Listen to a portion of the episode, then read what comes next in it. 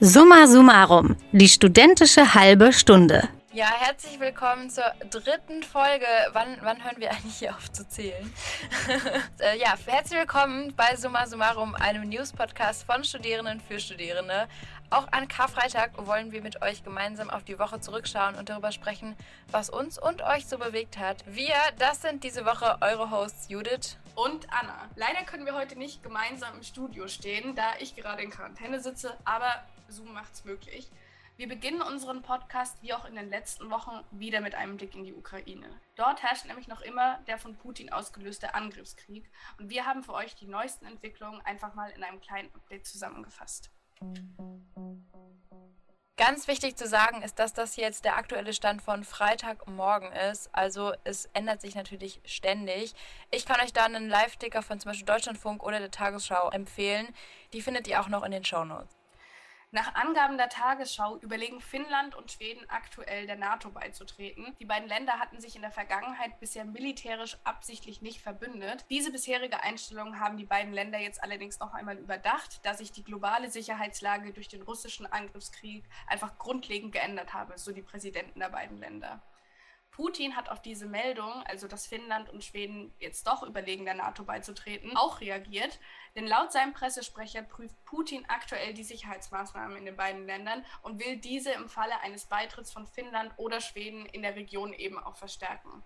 Der stellvertretende Vorsitzende des Nationalen Sicherheitsrats, Dmitri Medvedev, meinte dabei konkret, dass nach einem Beitritt der Staaten der nuklearfreie Status des Baltikums nicht mehr garantiert werden könne. Das Gleichgewicht müsse dann wiederhergestellt werden und dafür zieht Russland eben auch solche Maßnahmen in Erwägung. Außerdem ist der russische Raketenkreuzer Moskau gesunken.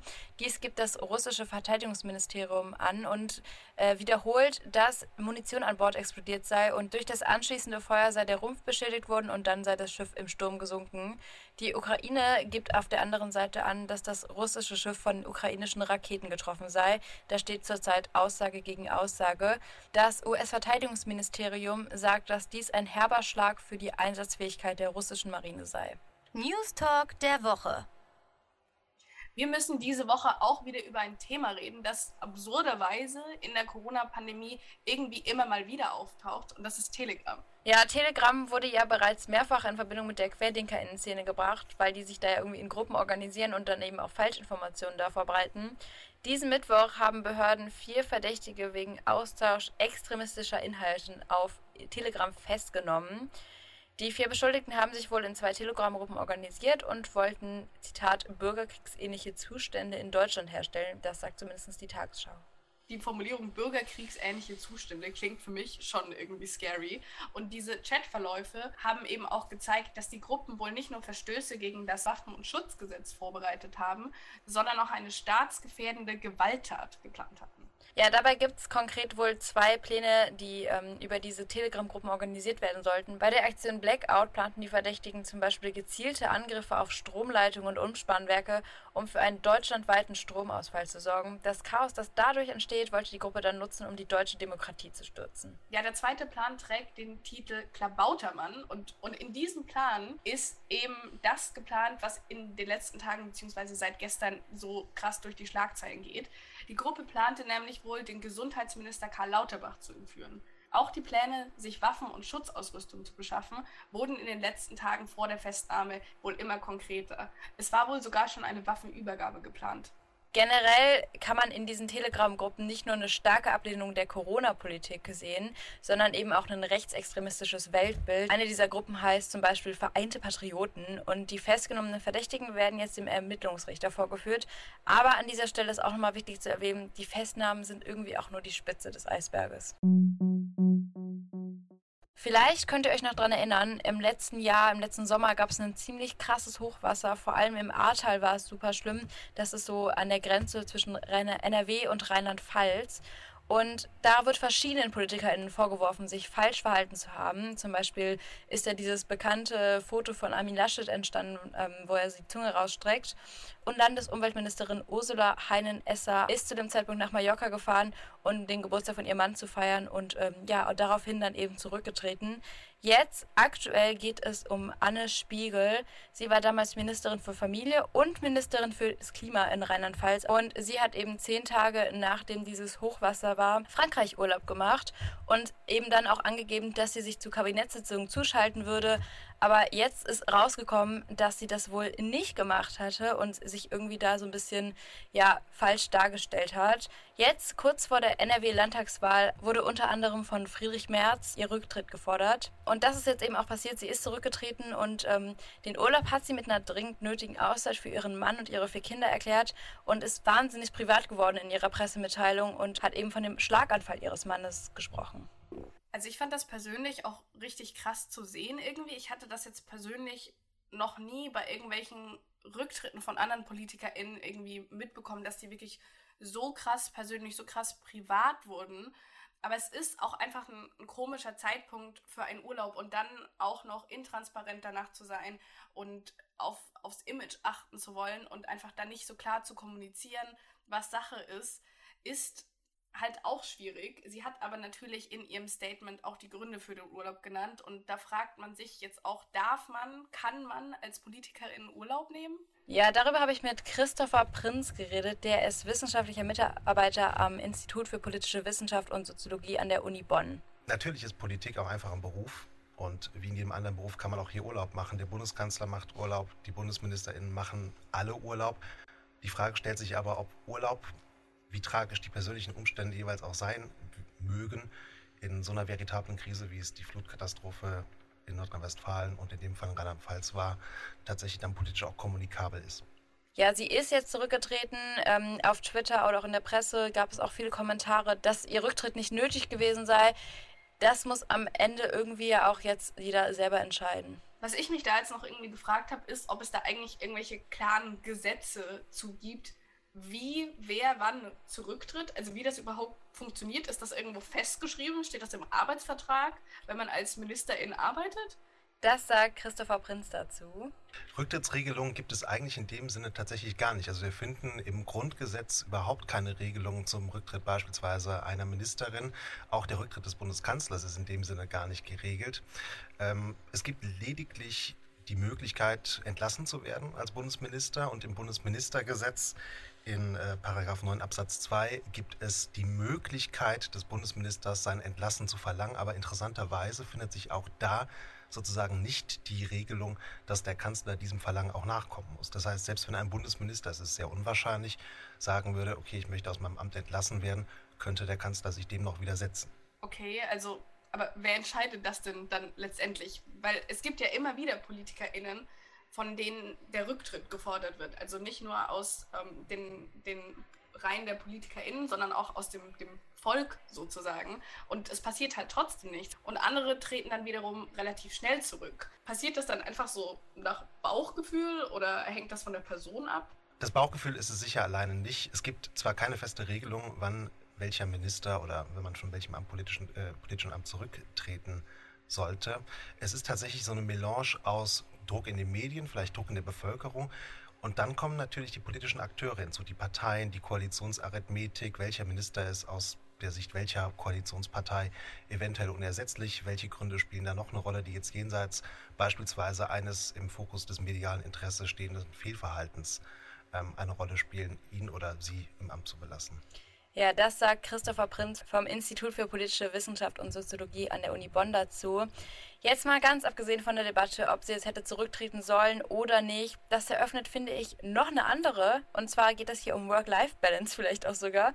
Oder irgendwie auch, ja, wann dürfen PolitikerInnen denn überhaupt mal Pause machen und wann ist zu viel zu viel? Ich finde, das ist auch hier eine Geschlechterfrage irgendwie, weil wenn es um Vereinbarkeit und Familie und Beruf geht, was ja bei Anne Spiegel jetzt der Fall war, ist es natürlich irgendwie immer eine Frage, wo es dann eben auch Frauen, ja, je nachdem schwerer haben.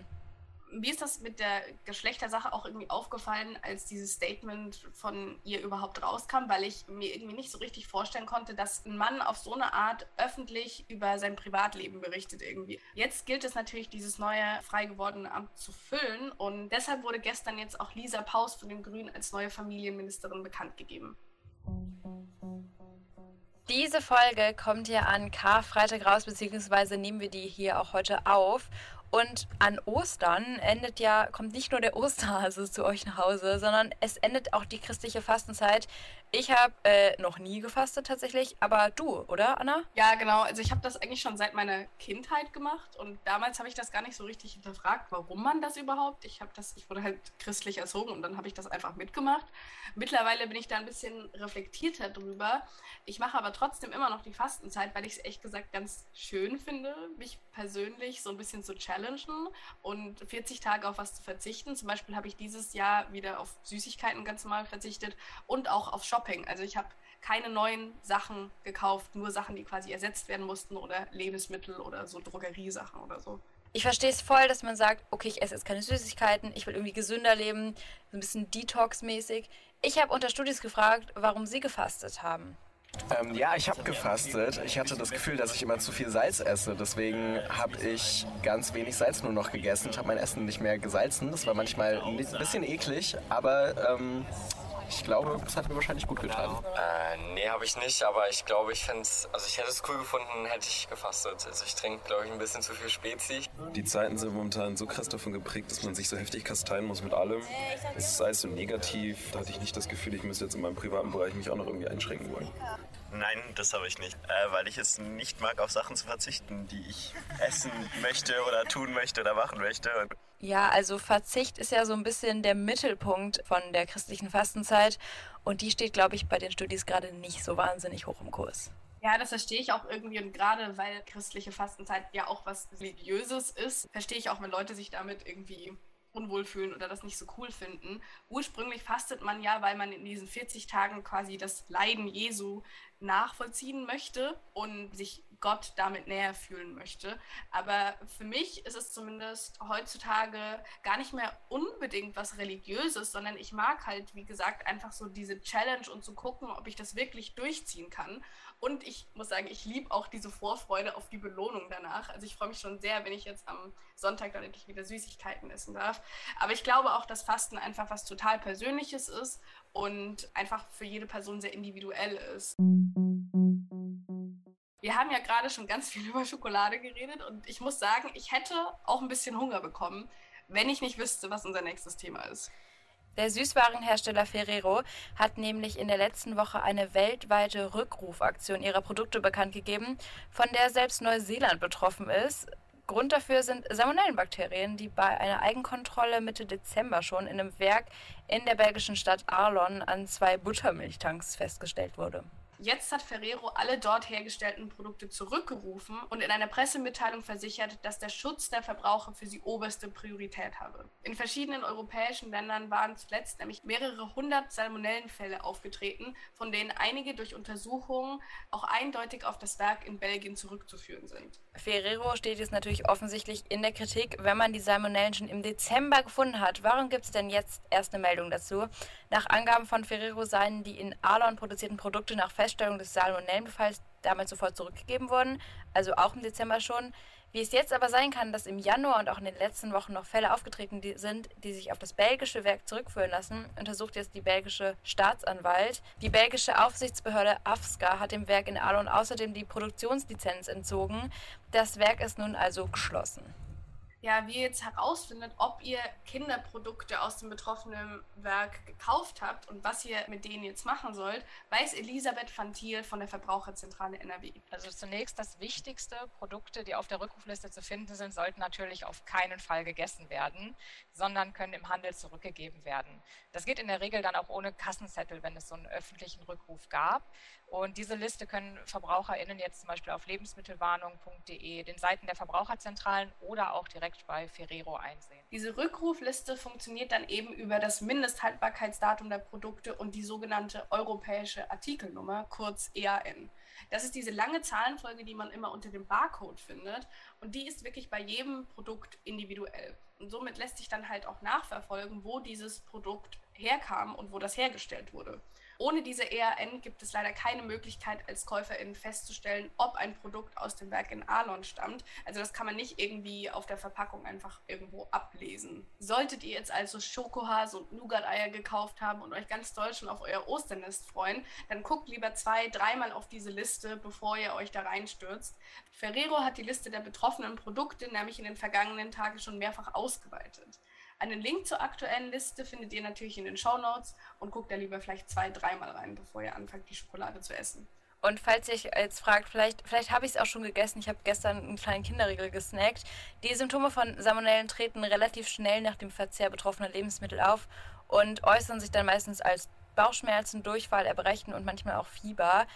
Bei gesunden Personen klingen die Symptome nach ein paar Tagen von selbst ab, aber man sollte trotzdem das Ganze nicht auf die leichte Schulter nehmen. Besonders bei älteren Menschen und kleinen Kindern kann es zu einem schweren Verlauf kommen. Außerdem. Okay, also wir haben ja eben schon erwähnt, dass Anna irgendwie gerade Corona hat, leider. Und du bist jetzt irgendwie eine Woche oder so in Quarantäne und wie ist es jetzt so zu Hause zu sitzen und irgendwie aufs Handy zu schauen und irgendwie sehen, alle sitzen schon draußen in der Sonne und genießen irgendwie ihr Leben und äh, ja, du kannst da nicht mitkommen. Ja, das ist jetzt schon irgendwie nicht so ein cooles Gefühl. Ähm, man wäre ja eigentlich schon gerne dabei. Und jetzt gerade auch bei dem guten Wetter kommt voll oft so das Gefühl hoch, das wahrscheinlich jeder von uns so ein bisschen kennt. So eine Angst, einfach was zu verpassen und nicht dabei zu sein. Cooler ausgedrückt heißt das FOMO. Und unsere Reporterin Marie hat sich mal näher mit dem Thema FOMO beschäftigt.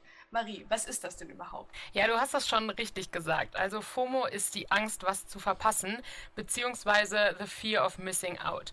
Wir haben also Angst, eine Veranstaltung Veranstaltung oder irgendein Erlebnis zu verpassen und erhalten auch dadurch oft danach das Gefühl, dass andere ein besseres oder erfüllteres Leben führen als wir. Wir vergleichen uns also. Und heutzutage geht das halt sehr schnell, weil man permanent auf Instagram und Co. das Leben von 100 anderen Menschen verfolgt. Ja, ich bin tatsächlich wahnsinnig viel auf äh, Instagram vor allem unterwegs. Und deswegen kenne ich auch dieses Gefühl total, weil ich immer so denke, so, ah, die sind jetzt was trinken, warum bin ich nicht dabei oder irgendwie sowas. Aber ist FOMO was, was man erst so seit Social Media hat oder gab es das schon vorher? Also FOMO gab es auch schon vorher, nur nicht unter diesem Namen. Und ich habe darüber mit dem Wirtschaftspsychologen Christian Bosau gesprochen. Er ist Professor an der Rheinischen Fachhochschule Köln und forscht im Bereich Social Media und hat sich auch mit FOMO beschäftigt. Aus psychologischer Sicht gab es das sicherlich schon. Wir haben es nicht so genannt. Der Begriff wurde dann irgendwann kreiert, klingt auch sehr schön, aber tatsächlich beruht FOMO ja sicherlich auf dem menschlichen Grundbedürfnis nach sozialem Kontakt und letztendlich Zusammengehörigkeit. Auch früher war man natürlich an Tratsch und Gossip interessiert, um zu wissen, was so in der Welt da draußen passiert. Nur hat es ja eben in unserem Social-Media-Zeitalter, wenn man so will, eine andere Dimension nun erhalten. Ja, also Gossip fanden die Menschen auch früher wohl schon interessant. Ähm, ich muss ja auch ehrlicherweise sagen, dass das, glaube ich, schon auch ein Grund ist, warum ich FOMO habe. Ähm, nicht unbedingt der Umstand, dass ich irgendwas Spezielles verpasse, sondern eher so Insider oder Gossip, der ausgetauscht wird, den ich da nicht mitkriege und dann beim nächsten Treffen nicht weiß, worüber geredet wird. Und dann habe ich erst das Gefühl, wirklich was verpasst zu haben. Ja, mir geht es da ähnlich. Ich merke dann meistens erst bei den Gesprächen danach, was ich verpasst habe, weil ich dann plötzlich nicht mehr weiß, was wirklich Sache ist und ich mir erstmal die ganzen neuen Insider-Witze erklären muss, was schon irgendwie ein bisschen unangenehm ist. Und vor allem, wenn das neue Freunde sind, finde ich, hat man nochmal so eine extra Angst, dass man vielleicht einfach den Anschluss an diese Freundschaft verpasst. Ja, aber irgendwie ist das ja auch so ein bisschen Overthinking vielleicht auch sogar. Also ich glaube nicht, dass es passieren wird, dass man komplett so seine Freunde verliert, wenn man mal irgendwie nicht dabei war und so. Und dann kann man ja auch einfach mal so sagen, ey Leute, was passiert? Erzählt mir das auch nochmal und dann ist man ja irgendwie auch dabei wieder. Ja, man macht sich vielleicht einfach manchmal so ein bisschen übertrieben Gedanken darüber und übertreibt so mit seiner FOMO. Aber jetzt gerade in den letzten zwei Jahren hatte ich persönlich auch relativ wenig FOMO, weil man halt auch gar nichts machen konnte. Da dachte ich mir so, okay, gut, dann verpasse ich auch nichts so richtig. Aber jetzt, wo die ganzen Beschränkungen wieder gefallen sind und gefühlt man wieder all das, was man früher gemacht hat, wieder machen kann, habe ich das Gefühl, dass das irgendwie wieder viel stärker geworden ist. Werden wir jetzt quasi doppelt gehittet von der FOMO, weil wir wegen Corona am liebsten alles nachholen wollen, Marie? Ähm, darüber habe ich mit Herrn Bosau auch gesprochen, also über die FOMO während und nach der Pandemie. Und so viel kann ich schon mal vorwegnehmen. Auch während der Pandemie war unsere Angst, etwas zu verpassen, nicht ganz weg. Man könnte zwar meinen, dass äh, FOMO da irgendwo direkt mit in Verbindung steht, vielleicht sogar weniger geworden ist, weil ja eh keiner da draußen etwas machen konnte.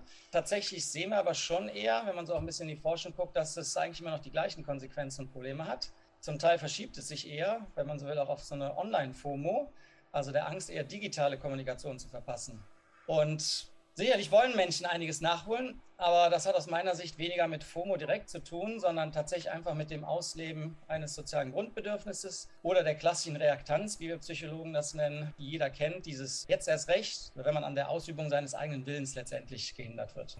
Also die FOMO bleibt gleich. Nur weil wir halt so lange nichts durften, obwohl wir es so gerne wollten, möchten wir es jetzt umso mehr. Und das kann ich sehr gut nachvollziehen. Also bei jedem neuen Konzerttermin, der gerade äh, gedroppt wird, würde ich mir am liebsten Tickets kaufen und will irgendwie alles mit mitnehmen, was geht. Ja, voll. Also ich bin auch irgendwie so, oh, ihr geht feiern, vielleicht sollte ich mitkommen, weil wer weiß, ob es noch geht, so lange wieder und so weiter. Und ähm, da denke ich mir auch manchmal, vielleicht bin ich auch irgendwie einfach selber schuld, wenn dieses Gefühl hochkommt, weil ich könnte ja auch einfach mal weniger auf Instagram rumhängen, so generell in meinem Leben. Und dann wüsste ich auch gar nicht, was meine Freunde oder Bekannte gerade alles so Cooles machen. Kann FOMO auch dazu führen, dass man irgendwie noch mehr auf Social Media mithängt, weil man so wirklich gar nichts verpassen will? Also es kann schon sein, dass FOMO dazu führt, dass wir öfter aufs Handy schauen und dadurch sich vielleicht so ein Teufelskreis bildet, weil wenn wir noch mehr aufs Handy schauen, dann wird die FOMO ja nur noch größer.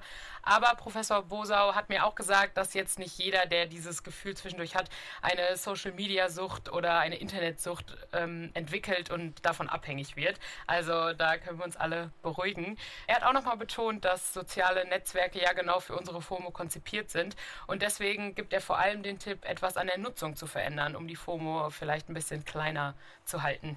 Ein Tipp gegen FOMO tatsächlich, wenn man das äh, so ein bisschen auf die technische Komponente bezieht, dann mögen ganz simple Tricks wie Mitteilung ausschalten, gewisse Apps, die einen daran hindern, entsprechend da permanent in sein Handy zu gucken. Äh, das scheint durchaus zu helfen, können wir auch in eigener Forschung durchaus bestätigen. Wenn Personen ihr Handy weglegen mussten, in so klassischen Studien, die wir da so machen, dann hatte das durchaus positive Auswirkungen, zum Beispiel auf klassische Konzentrationsleistungen. Also hier ist leider wirklich Disziplin und Selbstkontrolle gefragt.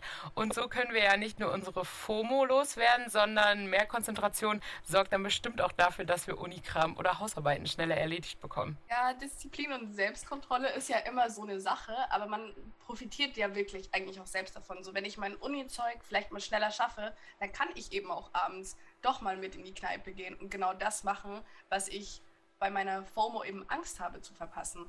Aber irgendwie ist es ja auch schade, dass man immer dabei sein möchte und auch ständig in dieser Angst lebt, was zu verpassen. Also man verpasst ja in seinem Leben eigentlich immer was, auch wenn man abends vielleicht dann mal nicht alleine auf der Couch sitzt so gesehen verpasst man da ja dann eben die eigene Me-Time, die einen vielleicht geholfen hätte und die man auch gebraucht hätte. Ja, und genau deswegen wird auch zurzeit immer öfter die neue Abkürzung JOMO benutzt, also die Joy of Missing Out, die Freude, etwas zu verpassen. Man sollte es ja eigentlich umdrehen, was äh, andere auch schon so nett äh, erzählt haben, äh, wenn man vielleicht zukünftig von JOMO redet, also der Joy of Missing Out sich nochmal bewusst zu werden, dass es äh, in der Regel ja gar nicht so schlimm ist, da draußen etwas zu verpassen. Ja, es gab schon ganz viel, was vorher passiert ist, wo man nicht dabei war. Es wird auch einiges nach uns passieren, wenn wir auch nicht dabei sind. Letztendlich ist es tatsächlich gar nicht schlimm, da draußen was zu verpassen. Ja, und dieses Bewusstmachen, dass es nicht schlimm ist, fällt zwar manchmal schwer, aber sich vielleicht mehr vor Augen zu führen, was gerade in dem Moment schön ist, anstatt immer zu denken, okay, wo könnte es denn gerade schöner sein, was verpasse ich gerade, finde ich einen sehr guten und richtigen Ansatz. Ja, zu schauen, was ist gerade schön, das finde ich auch, sollte man so für alle seine Lebensbereiche irgendwie so ein kleines Wand-Tattoo irgendwo draufschreiben. Das ist irgendwie eine gute Message, die wir hier alle mitnehmen können. Schon gesehen? Von mir gibt es diesmal eine kleine Wiederentdeckung, die ich jetzt gerade in der Quarantäne wieder für mich entdeckt habe. Da habe ich nämlich ganz viele von meiner Comfort-Filme geguckt. Und da ist unter anderem die Verfilmung von Jane Austens Emma aus dem Jahr 2020 dabei. Die Regie hat damals Autumn the Wild übernommen und Anya Taylor-Joy hat dabei die elegante, reiche und vielleicht auch ein bisschen eingebildete Emma Woodhouse verkörpert, die sich ihre Zeit am liebsten mit dem Verkuppeln ihrer Freundinnen vertreibt. Den Film mag ich auch richtig, richtig gerne. Und äh, ein Fun Fact dazu: Wusstest du, dass ähm, der Film Clueless auch eine Emma-Story sein soll, also eben ähm, an den Emma-Stoff angelehnt sein soll? Das finde ich wirklich wahnsinnig lustig. Ja, ich hatte das auch schon mal gehört. Also, das ist, glaube ich, sehr frei interpretiert, aber wenn man sich auch die 2020-Verfilmung von Emma anguckt, dann sieht man auf jeden Fall so, welche Parallelen die da gezogen haben und welche Figur, welcher Figur bei, äh, bei dem in Anführungszeichen Original Emma entspricht quasi. Ich finde aber auch die 2020-Verfilmung richtig, richtig gut gelungen, denn die ist nicht nur ästhetisch einfach unfassbar schön, also einfach die Farben, die Kostüme sind richtig, richtig gut gemacht. Auch dieser für Jane Austen typische Humor ist irgendwie super umgesetzt. Es gibt ganz viele schlagfertige Dialoge, die werden perfekt unterstrichen durch Musik und durch den Schnitt und es macht einfach unfassbar Spaß, diesen Film zu gucken. Deswegen ist das wirklich eine große Empfehlung für euch, falls ihr mal ein bisschen Aufmunterung braucht. Da kann ich mich auf jeden Fall anschließen. Und ja, ich würde sagen, das war es auch irgendwie schon von uns beiden. Ähm, hier, wir sind Judith und Anna. Und nächste Woche bereiten dann Tobi und Leo die aktuellen News der Woche für euch auf. Bis dahin wünschen wir euch natürlich ein wundervolles Oster- oder auch einfach Frühlingswochenende. Macht's gut. Summa Summarum, ein Podcast von Bonn FM.